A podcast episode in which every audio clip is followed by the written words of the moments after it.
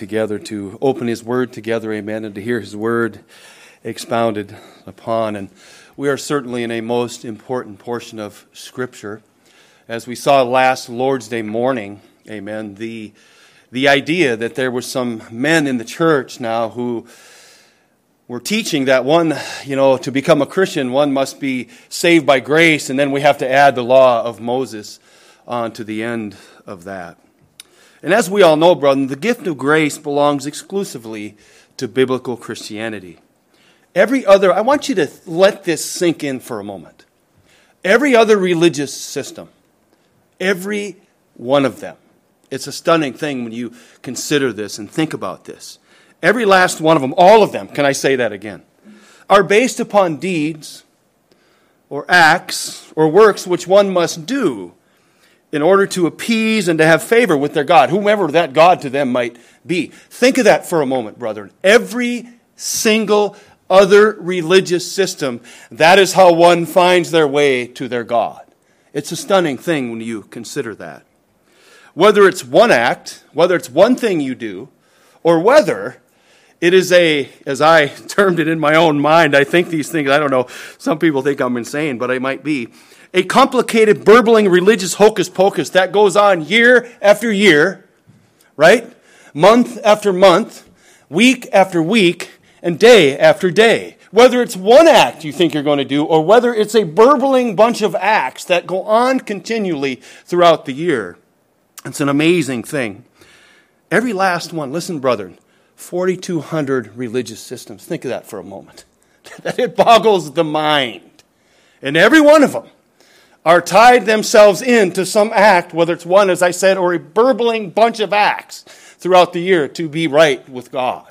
This is where we're at this morning in our text. Again, this idea, as we saw last week, how is one justified with God? That's the question that has come before the church. And as we all know, it's very important, as we say often, brethren. One error begets another error that begets another error, and it spreads like gangrene. I mean, it's an amazing thing to see that. And so we have here before us this morning this important text concerning how is one justified before God. It is an amazing thing. It is, let me say it again, biblical Christianity alone is an amazing thing. It is biblical Christianity alone in which salvation has absolutely nothing to do with what you or I do with what we are doing or what we will do. It's, it's, it's, an amazing thing. We sing these hymns this morning, these glorious songs about Christ. All glory belongs to Him. Amen. And we are secure in His work, which is really quite a stunning thing when you consider that. This, my brethren, is the very character and definition of grace. Grace. What is it biblically? The spontaneous, unmerited, free gift of God as he imputes the gift of Christ's righteousness to the undeserving sinner. Think of that for a moment, brethren, again, as we lay the groundwork this morning. I want you to turn with me to Romans chapter 5 for a moment, again, as we lay the groundwork for our text. Romans chapter 5, a very familiar portion of Scripture. Again, keeping in mind that Christianity alone is, has to do with what God is doing, not what we're doing, what we will do, or what we have done. In fact, we see here in the book of Romans, again, as Calvin called it, it's such a glorious work because it addresses every brother. And whether you are a new believer, whether you have been in, in, in, the Lord for many years, it is a great dissertation on theology that confronts every, if you will, every age of Christianity, of your Christian walk. And we see here again Paul reiterating under the inspiration of God this free gift. And it's a glorious thing. It is something, again, that is lost in the 4,200 religious systems that are across the world. A free gift. And I want to define that this morning because, again, we are right in the middle of it. We are right down in the deep waters of how is one justified and saved with God. Look what Paul says here in Romans chapter 5. This terminology that we are very familiar with. Now, previous to this, Again, we see the working of God. We were ungodly. We were sinners. We were without God. In fact, we were enemies of God. And then Paul says this even though you're an enemy, even though you were ungodly, even though you were this and that, it had nothing to do with you. It had to do with what he did. It's a gift, brethren. Look at here, if you would, at verse number 15. But not as the offense, so also is the free gift. there it is again. Paul again is reiterating what God has given to those who are saved. For if through the offense of, of, of many be dead, much more the grace of God and the gift by grace, which is by one man, Jesus Christ, hath abounded unto many. There it is again. There's the gift of grace. If you look in Scripture, you'll see the gift of grace, the gift of faith. It goes on and on. It's a gift that God gives. And, brethren, we're going to define that, as I said. Look there now at verse 16. And not as it was by the one that sinned, so is the gift. For the judgment was by one to condemnation, but the free gift is of many offenses unto justification. For if by one man's offense death reigned by one, much more, and again, that terminology, much more, is used one, two, three, four, five, about seven times in our t- text prior to this, even here. For if by one man's offense death reigned by one, much more, they which received abundance of grace and of the gift of righteousness, there it is again. So we got the gift of grace, we got the gift of faith, we got the gift of righteousness, all of which is given by God through the merits of the Lord Jesus Christ to the sinner. The undeserving sinner, I might add. We remember, don't we, when the, uh, the publican was standing and praying. Remember that when he was standing there and he piously stands there before God and he says, I'm glad I'm not like that guy over there. I do this, I do that, I do this, and I do that. And you want to know who heard him praying? Himself. The only one that heard him praying was himself. I, I, I, I. And the publican says, uh, Lord, I can't even look up to heaven, a sinner. It's an amazing thing. This is the idea. A gift. You understand how valuable salvation becomes and the gift that's given to you when you understand it as a gift. As a gift. Look at verse 18. Therefore, as by the offense of one, of one judgment came upon all men to condemnation, even so by the righteousness of the free gift came upon all men unto justification of life. Now, brethren, let me just say this a gift is free to the recipient. You understand this. You can't buy it, you can't earn it. But you know who it costs? It costs the one who's giving it. The gift is free, it costs you nothing, but it costs the one who is giving it. In fact, it costs them everything, brethren. It's an amazing thing when you understand that. The giver voluntarily forfeits something he owns, willingly uh, losing what belongs to him, so that the recipient, you and I, freely profit from it. The giver becomes poorer, the recipient becomes richer. Do you understand that? And I don't mean in the charismatic sense. Turn with me to your Bibles, 2 Corinthians, for just a moment. This is the one who became poor so that we might become rich. Not in gold, we were talking about it this morning. Not in earthly things, but in something, again, that the earth can't give you, no one else can give you. But biblical Christianity through the Lord Jesus Christ alone, and that is, He become, became poor so that we might become rich. Look at 2 Corinthians. Look what Paul again reiterates. This is what's beautiful about Christianity is that there is a thread woven through it all, and it's very consistent. There is no inconsistency. Not one time do you ever see where someone has worked their way to God, not once. Always a free gift. Always this in mind. Look here, brother, in 2 Corinthians chapter 8. Look at verse number 9. Again, the Apostle Paul, under the inspiration, uh, writes this 2 Corinthians chapter 8. Look at verse number 9. For ye know the grace of our Lord Jesus Christ that though he was rich, brethren, he's God himself. He was gloriously, somebody prayed, I think Brother Dean or Howard, somebody just prayed recently that God needs nothing or anybody. He is perfect within himself. He is rich beyond measure in and of himself. He needs nothing. But yet, look what it says. Though he was rich, yet for your sakes he became poor, that ye through his poverty might be what? Rich speaking of the blessings we find in Christ, spiritual blessings. You never see the charismatic gang getting on this verse unless they're completely twisting it out of, out of, out of place, which they always do. This has nothing to do with any earthly possessions whatsoever. It has to do with Paul talked about in Ephesians. Those heavenly blessings, God's riches beyond measure. Think of this, brethren, it's free.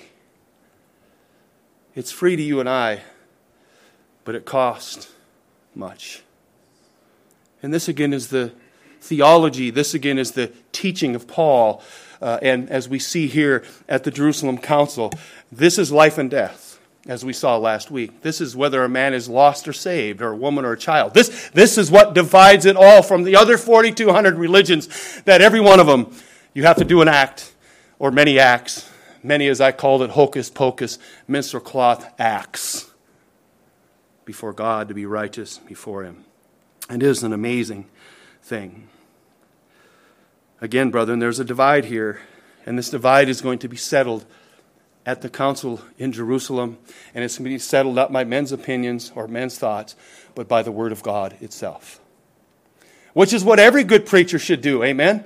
Which is what every good Christian should do. You shouldn't instill your thoughts into whether or not that when there's a conflict, because there is. We saw last week, when it came to salvation, Paul would fight anybody. And literally, that's what that terminology means. When there was no small disputation, that literally means he went from a sitting to a fighting position. Only when it came to something that had to do with the eternality of men's souls. Remember what I said last week? The church at Corinth had many troubles, brethren. Mean, troubles like we've never seen in our church. You know what Paul did? He said he warned them out of love. He loved them. Stop suing your brother. Amen? Hey, keep yourself under control. Leave your father's wife alone, you filthy pervert. But he did it out of love, right? Here, he's ready to kill somebody and fight somebody for the very thing that we're talking about this morning the gospel. What is contained therein. While others in the, in, the, in the council as well, they held the biblical view that one is saved by grace alone. And so our soul saving, as we're going to get into it here as we turn back there, conflict continues, although this morning, brethren, by God's grace, it will be completed and brought to a close. Look at Acts 15. Look at verses 12, 13, and 14. We'll group some of these together, amen. There's a reason and a purpose uh, for this. Look at verse 12. Then all the multitude kept silence and gave audience to Barnabas and Paul, declaring what miracles and wonders God had wrought. Yeah, that's among the Gentiles by them. Look at verse 13. And after that, uh, they held their peace. James answered, saying, Men and brethren, hearken unto me. Look at verse 14. Simeon hath declared how God at the first did visit the Gentiles to take out of them a people for his name. Now, brethren, the first thing we notice in our text is that the multitude became silent. Think of this for a moment, brethren. There's a huge disputation going on. And the first thing that happens is, as soon as the, uh, these men stand up, there's great silence. Everybody is silenced concerning what they're talking about. It's an amazing thing. Even though, as I said, there'd been much disputing, the whole assembly, including those who were opposing by grace alone, were silent. It's an amazing thing. That word literally means they were hanging on every word of God's preachers. They're listening, there's a dispute going on, and when God's preachers stand up, they're silent, suddenly listening. What are they going to say? And I want you to see the witnesses here. It isn't just one, it's not two. There's several witnesses here that are, if you will, proclaiming the gospel, the salvation of men's soul by grace alone. Look, first it was Peter. Look at verse number 7 of Acts 15. And when there had been much disputing, Peter rose up and said unto the men and brethren, Ye know what a good while ago God made choice among us, that by the Gentiles, uh, that the Gentiles by many by my mouth should hear the word of the gospel and believe. And remember, we looked at sola scriptura, that is the Bible alone. Peter never got up, never gave him his thoughts. Simply, here's what the scripture says. This is what it says. It's sola scriptura, the Bible alone. We saw that last week. You know, we saw four of the solas. Today we're going to see the fifth one in our text. Look at verse 12, again, just by way of reminder. Then all the multitude kept silence and gave audience to Barnabas and Paul. So Barnabas and Paul, Peter stands up, they're, they're quiet. Barnabas and Paul stands up, they're going to listen. Literally on every word, they're hanging on every word. What are these preachers going to say? Look at verse 13. And after they had held their peace, James answered, saying, Men and brethren. So we got Peter, we got Paul and Barnabas. Now James joins in. And what does James do in verse 14? He's the preacher who stands up. They're all silent listening. And he simply affirms what Peter has already said. Isn't it beautiful when you have preachers who affirm the Word of God? It's funny you hear so often, like a little later on, we'll see this.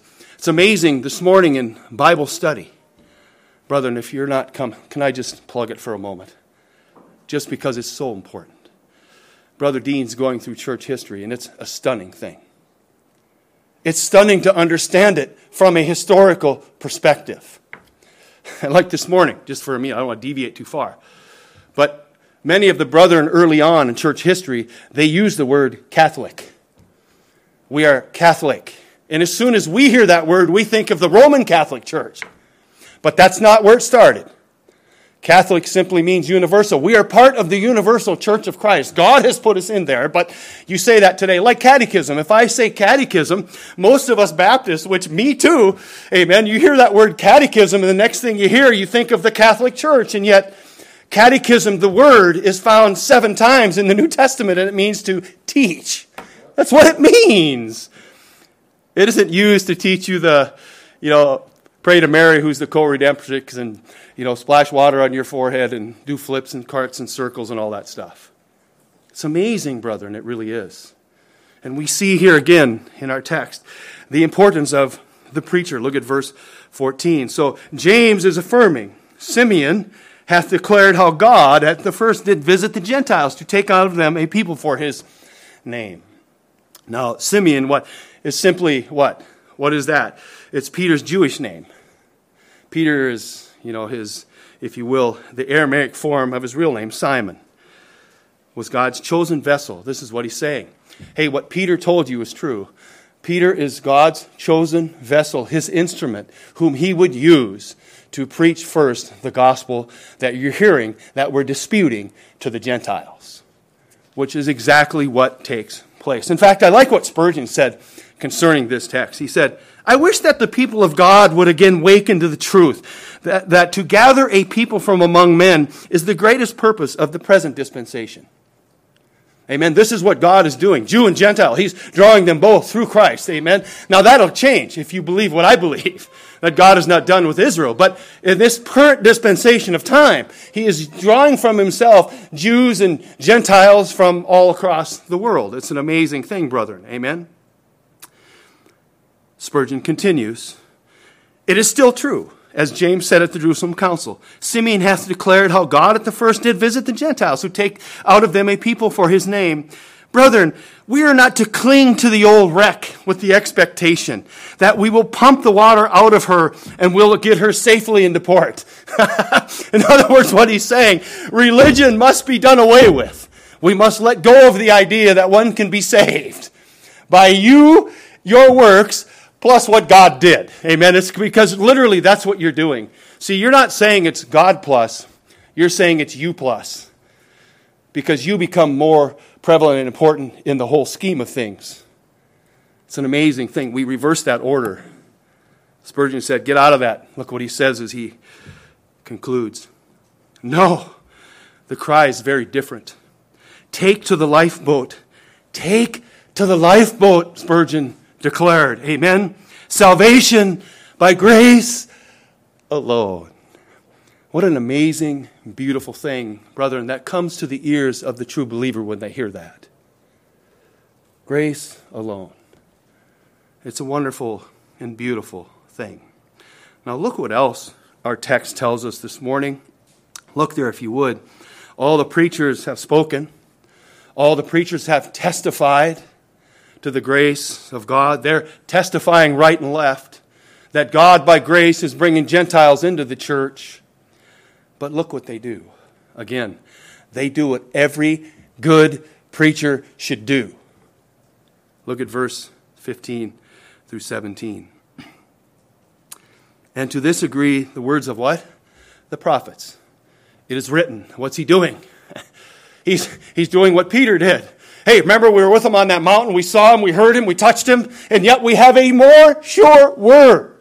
so, amen. Here they are. We know this to be true. In fact, we're talking maybe, Lord willing, if He would bring it about to, uh, to bring a, conference in the fall concerning the importance of the local church. Brethren, it's lost. It's lost on many.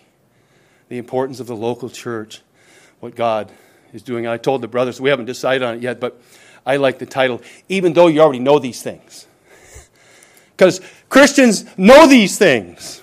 And yet, for some reason, the local church gets moved down here, down here, down here, somewhere along the importance of the role in the life of a Christian, when in fact, it's the family and the church together. Our church is nothing more than a, uh, how should we say, I don't, want to, I don't mean that in a, in a disrespectful way, is nothing more than the families who come here. That's it. That's what we are. We're a family of God who are individual families, and we come together, brother. And believe you me, we need each other. Do you realize that? You know, when a sheep gets out on his own, you know who comes and gets him? Right? Isn't that Peter said? you think the devil's just sitting there watching? Oh, no. He is indeed. Four verbs. I, I'm kind of going off just a little bit. I want you to consider this, though, brethren, though you already know this. You already know it. He is indeed a raging lion, seeking who he may devour. He is active.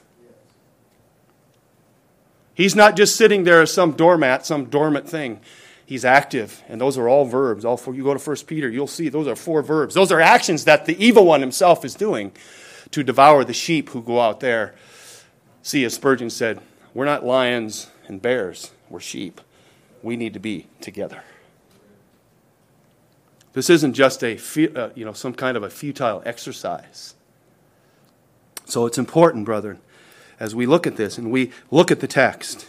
He says there again, let's just finish that up. Uh, after this, I will return and will build again the tabernacle of David, which is fallen down, and I will build again the ruins thereof, and I will set it up. Look at verse 17. That the residue of men might seek after the Lord, and all the Gentiles upon whom my name is called, saith the Lord, who doeth all of these things. Again, James does what every good preacher should do. Brethren, it's stunning, isn't it? When a preacher will stand up and say, No need to look at your Bible. I've heard many, many preachers say this. Don't look at your Bible, look at me. Not here. Whether it's Dean or Howard, we say, Don't look at me, look at your Bible. It's amazing. I got up and walked out of a conference one time because a pastor stands up and goes, Yeah, hey, I'm going to talk to you about this and that, and never mind the context of the verse. The context is everything. It's time to leave. It's time to leave. Because when you start doing that, you can eisegete it, you can put anything in there you want, and that's exactly what that clown did. It's amazing. No, brother, we look at the word. Then we look at the preacher. You know what we ask? Is the preacher teaching the word? Is he, Howard prayed, is he cutting it straight? Is he being faithful to the word? It's all that matters. Do it in love, of course. right? I mean, you don't want to sting everybody. Stinging is good sometimes, but you want to have a little, you want to put a little, how should we say, loving kindness on it. Sometimes we need a stinging. Sometimes we need loving kindness. That's how it is. But he points them to the more sure word of God. The prophets, we notice, brethren, plural. Notice he doesn't say one, he says prophets, plural. Well, what prophet is he quoting here, brethren? Again, don't unhitch from the Old Testament, never. It's stunning, brethren. Well, he's quoting Amos. Let's turn there together in our Bibles. Look at Amos, if you would, this morning with me. Amos chapter 9. Hosea, Joel, Amos, Obadiah, back there in the Old Testament. We don't turn to the book of Amos very often, but here we have a preacher of God, again, reaffirming not his own thoughts, but what the prophets are saying and have said. And I want you to notice, brother, there's a big difference here. It doesn't say it was fulfilled. it is, there's a big difference between being fulfilled and it's actually going on and taking place. There's a big difference. This is actually an active act of God that's going on. This is something God has always spoken of. Think of this, brother. When, before the foundation of the world, before God ever called your name, he was, of course, thinking. Are you a Gentile this morning? Yes. I think we're all Gentiles. I don't see any you know, we had a Jewish guy come here one time for real. He had a backpack, and he came to Bible study, and I had my gun even closer to me because I wasn't sure exactly what he was doing. Wore a top hat, had the curls, everything. He, but he was a Jewish, practicing, conservative Jewish man, and immediately I, of course, went to the Pentateuch. You know why? Because they recognized that as the Word of God. Genesis, Exodus, Leviticus, Numbers, Deuteronomy. Right? So we talked about that. It was very interesting. But here we see in our text Amos, the Old Testament prophet, whom James, God's preacher, is quoting to them. Look at here, if you would, at verse number 11. This is who he's quoting. In that day will I raise up the tabernacle of David that is fallen, and close up the breaches thereof, and I will raise up his ruins and I will build it as in the days of old. Now, what's he talking about? He's, well, when you, when you have the tabernacle of David, you're talking about Israel. You're talking about the Jewish people. He's gonna, he's gonna raise them up, gonna build them up, which is exactly what is happening as he's saving them through the Lord Jesus Christ. Now, look at, he addresses humankind. He addresses Gentiles in verse 12. That they may possess the remnant of Edom. You know what the remnant of Edom is? It's the remnant of Adam. It's all of us. All of us are in our what? We come through the loins of our father Adam. God's going to redeem those who are in the loins of Adam, which is us, which is every person. But he addresses Israel, then he addresses here. Look what he says. And all of the heathen, which are the Gentiles, which are called by my name, saith the Lord that doeth this humankind, the remnant of Adam, God is going to bring them all as one. In fact, look at here, brethren, this idea, this thought that James, well, this biblical truth that James is preaching goes way back to Genesis 22. Turn back there with me if you would. Again, God. This is not something that suddenly God goes, oh, I think I'm going to save the Gentiles. This is something that has been in his heart and mind from the very beginning. In fact, He's eternal. And I still can't get a hold of that. Amen. He's always been. Think of that for a moment. That'll, that'll get you going. God who is eternal, who's always been from the foundation of the world, brethren. He is going to save Gentiles according to his glorious purpose. Genesis 22, as we remember, is the gospel being preached to Abraham. You remember that. We looked at that a while back. Genesis 22 is indeed the gospel that's being preached to Abraham through his son Isaac, who is a type of Christ. Carried his own wood, the only sacrifice, the son that he loved, his only son that he loved. Amen. He rode an ass to the, to the sacrifice. There was two men. I mean, it's all there. The gospel being preached unto Abraham. But I want you to notice at the end of all that what God says. He preaches the gospel. Look there at Genesis 22. Look at verse number 16 and said, By myself have I sworn, saith the Lord. For because thou hast done this thing, and hast not withheld thy son, thine only son, again, there's the type of Christ, that in blessing I will bless thee, and in multiplying I will multiply thy seed as the stars of the heaven, and as the sand which is upon the seashore. And thy seed shall possess the gate of his enemies. And in thy seed shall all what? All the nations which is what? That's another term for Gentiles. All of the Gentiles, all of the nations, what does he say? Of the earth be blessed, because thou hast obeyed my voice. The lineage of Christ, again, you see it. It came, remember, John chapter 4. Well, you know, salvation comes from the Jews. What does that mean? Well, it came because Christ came through that lineage. This is what we're talking about here. That which is going to bless all the earth, that which is going to bless all the Gentile nations is Christ. And his salvation through him alone, which is quite stunning. So, what James is preaching here is nothing new. This is something that God has in the councils of heaven itself determined to take place. James is simply correcting them and saying, Some of you, brother, in there, you're trying to be circumcised and be saved. Let me just tell you, that's not it. Even your one act nullifies the right the sacrifice of Christ. If I could add anything to Christ, then why did Christ come? If I'm so good and valuable and I have so much to offer, I have nothing to offer but my sin. That's what I bring. Amazing. All the nations would bless. In fact, Isaiah chapter 49, flip there real quickly. The prophets, plural. Again, there's many. Zechariah, Ezekiel, Jeremiah. They all preached this. They all preached that God would be taking unto himself these Gentiles by grace. Look at Isaiah chapter 49. Just a couple of them here. Very important again for us to get a hold of. Isaiah chapter 49. Look at verse 5. Isaiah 49, verse number 5. And now saith the Lord that formed me from the womb to be his servant. Who's that? Well, that's Isaiah, his preacher to bring Jacob again to him. Though Israel be not gathered yet, shall I be glorious in the eyes of the Lord, and my God shall be my strength. Verse 6, look at, and he said, It is a light thing that thou shouldest be my servant to raise up the tribes of Jacob and to restore the, and, uh, the preserved Israel. I will also give thee for a light to who? The Gentiles. Here it is again, brethren, over and over again. James is simply not repeating, he's simply drawing men's attention back to what Scripture already says.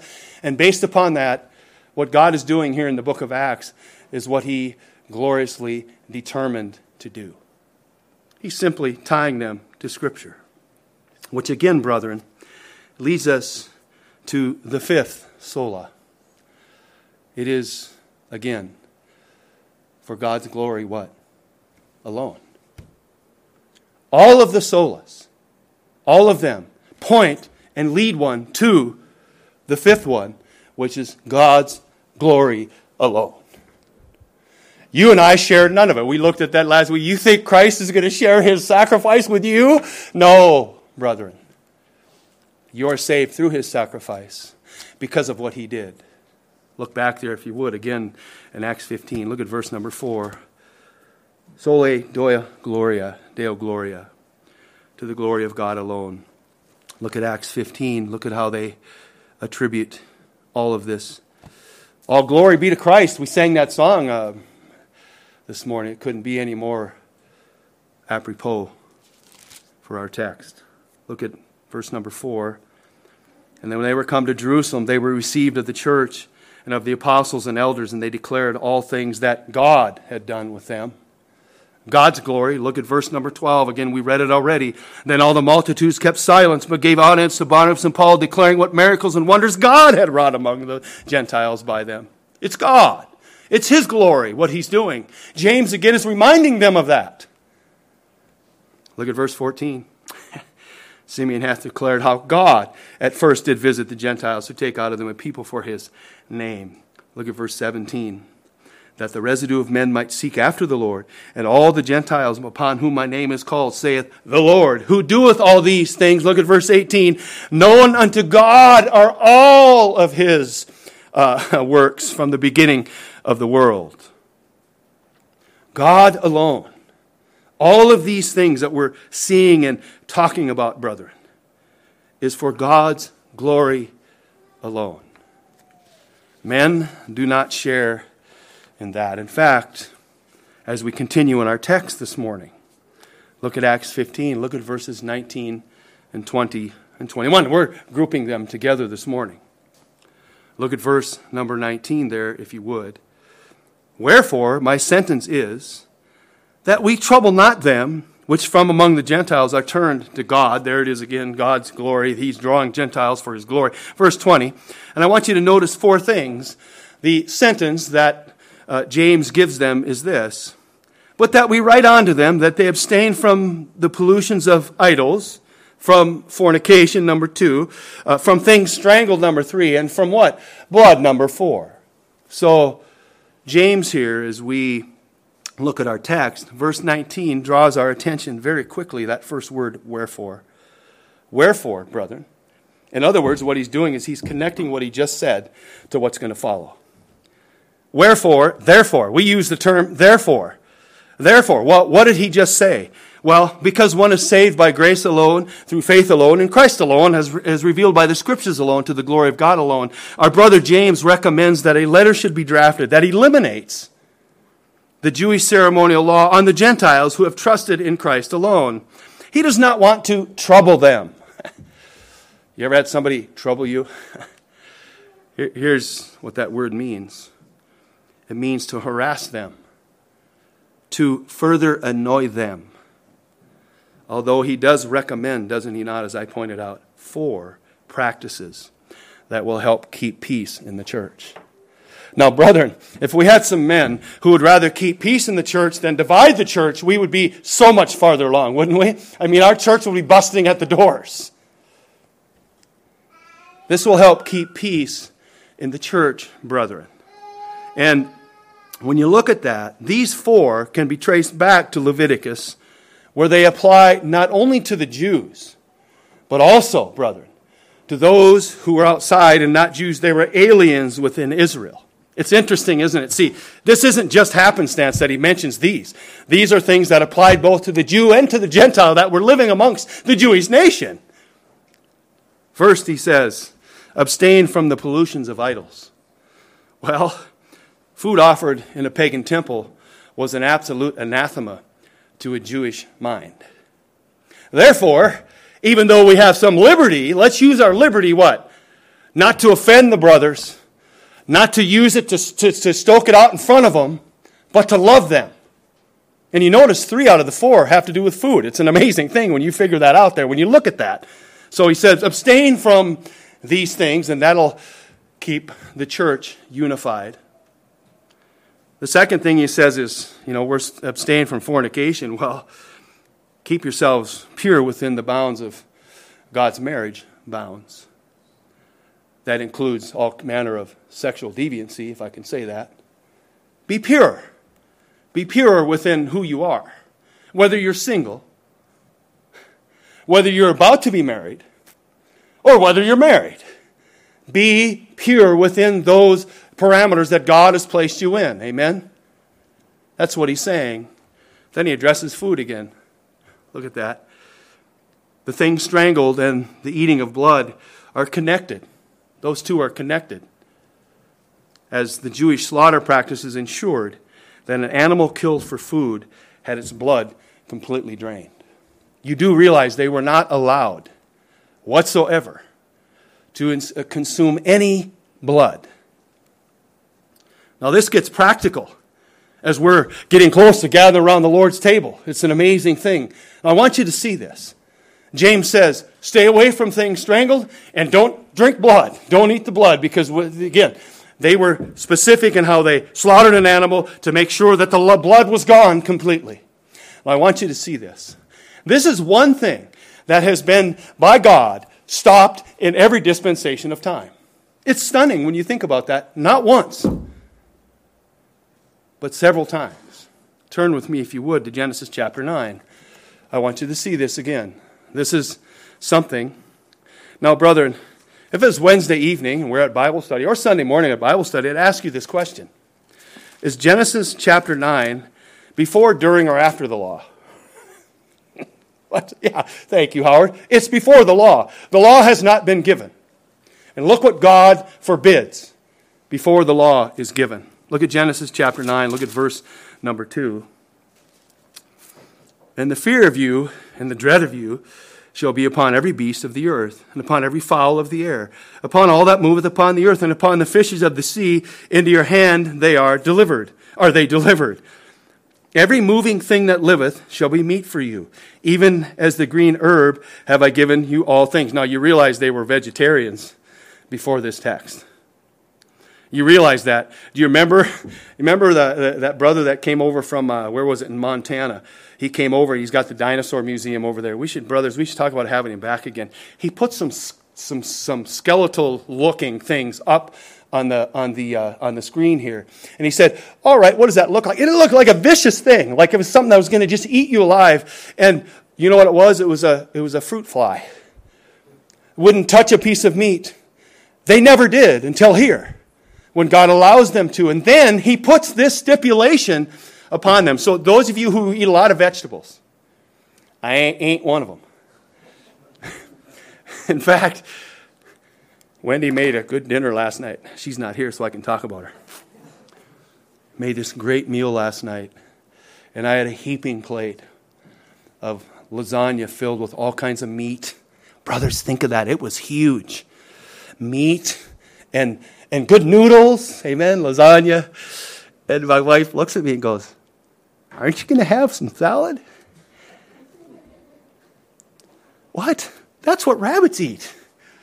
Mike eats beef. He wants some beef. Where's the beef? Amen.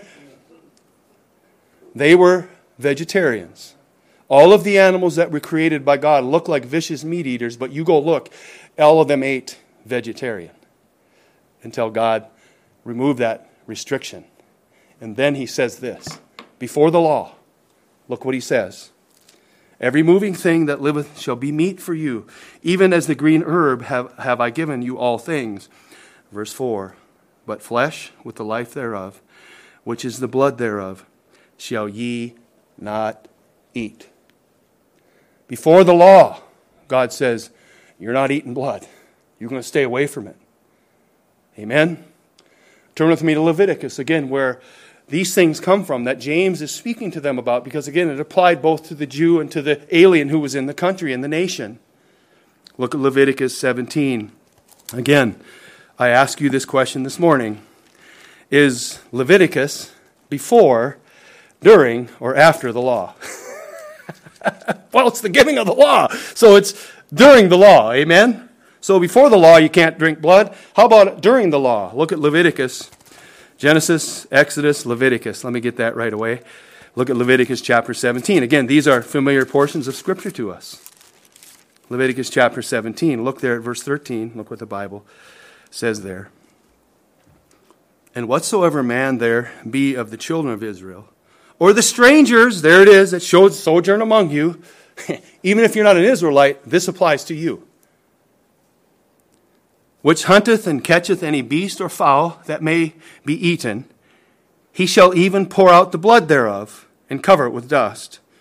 For it is the life of all flesh, the blood, for it is in the life thereof.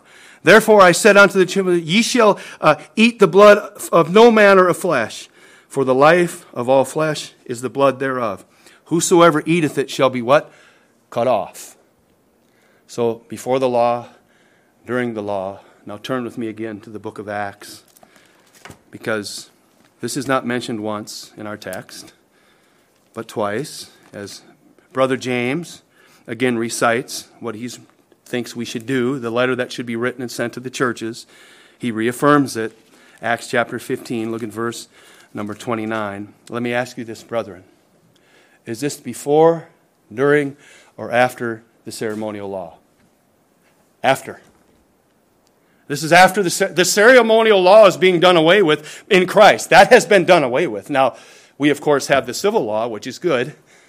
Isn't it good, brethren, that God didn't do away with that? Isn't it good that God tells me, and Paul told me, amen, that I shouldn't steal? Isn't it good that I shouldn't take the Lord's name in vain? Isn't that good? Because he's going to judge you Mark. If you're taking the Lord's name in vain, stop. Stop it.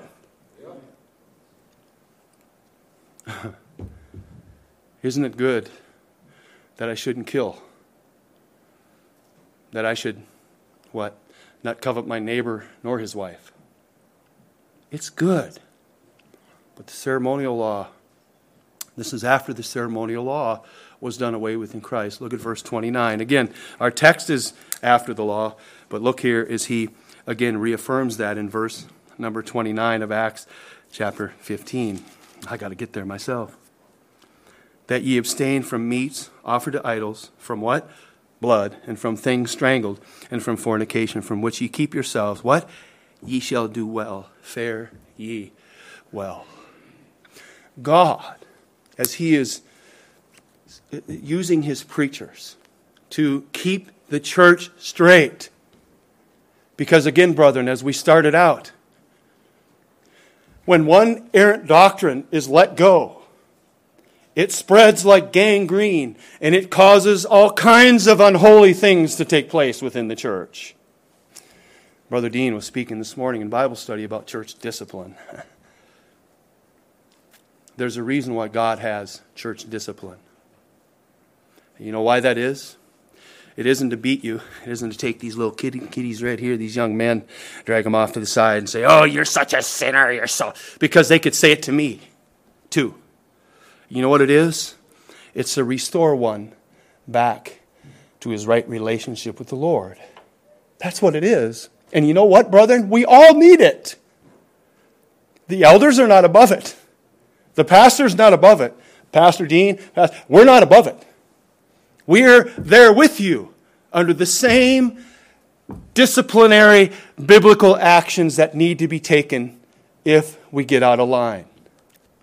It is good for me not to commit fornication and drink blood and do these things because that's what the pagans did. It's amazing, isn't it, how it's tied to idol. If you go in, in the Old Testament and look, you'll see very carefully that all of the things, too, that James mentions is tied to idolatry. All of it. Wicked, wicked things that they would do that was connected to idolatry. And what's idolatry? Well, when you put anything, anything, brothers, including my ping golf clubs, above God, that's idolatry. That's the biblical definition of it. When you put anything, you know what else that includes?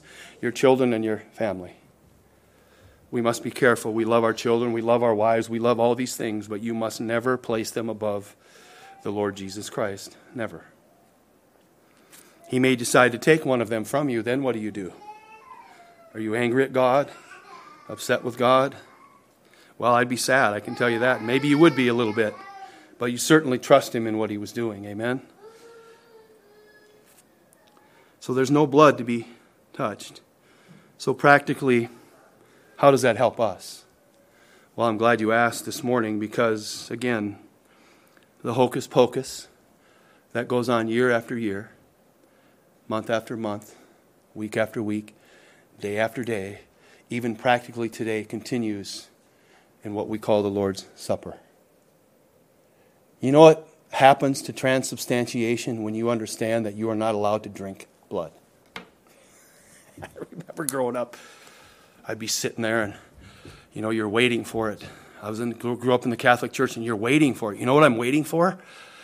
Brother Dean, you might remember this, some of you who grew up in the Catholic Church. You're waiting to hear the bells. Remember that? Everybody, oh. You know what just happened? The wine just turned into the literal blood of Christ. Hocus pocus! If you've ever seen it. An unbloody sacrifice that's offered year after year, week after week, month after month, day after day, which could never take away sin. It's, it's amazing, isn't it? That's the practical biblical truth for us today as we are about ready here to gather around the Lord's table. We are going to gather. We're going to celebrate what God is doing and what He has done and what He will do. You notice who's not mentioned? You or I. It's not what I've done, it's not what I will do, it's what God has done and will do and will continue to do. Amen. In the life of a true believer, you will, brethren, you will continue to the end. He will carry you through to the end. It is an amazing thing when you think about this. Do you understand the seriousness even of the Lord's table when one when they teach what they teach? I'm going to close with this. And I want it to be a positive thing for you. Not only does the wine become the literal blood, but the wafer becomes the what? Literal body. In fact, Dean shared a new one this morning that I hadn't heard. I thought I heard every hocus pocus thing the Catholics have ever taught about the Lord's Supper. There's a he was talking about this morning that some bees came one time and took one of the wafers and flew away, and one person found the, the beehive. So they went to the beehive to get the wafer because it is the body of Christ. And when they looked in the beehive, do I have this right, Brother Dean? When they looked in the beehive, were the bees eating the wafer? No, they were bowing down to the wafer. All the bees were bowing down to the wafer. Brethren, that's idolatry. And by the way, let me just run this by you, and not to be uncouth, because I don't want this. But we got to think logically, don't we, brother? If we're ingesting the body of Christ, where does that end up? Brothers and sisters, listen, the blasphemy is amazing, and people don't think it through to the end. No, brother. When Jesus said, Unless you eat my flesh and drink my blood, you have no life in you. He defined what that meant earlier, didn't he? He's talking to them spiritually.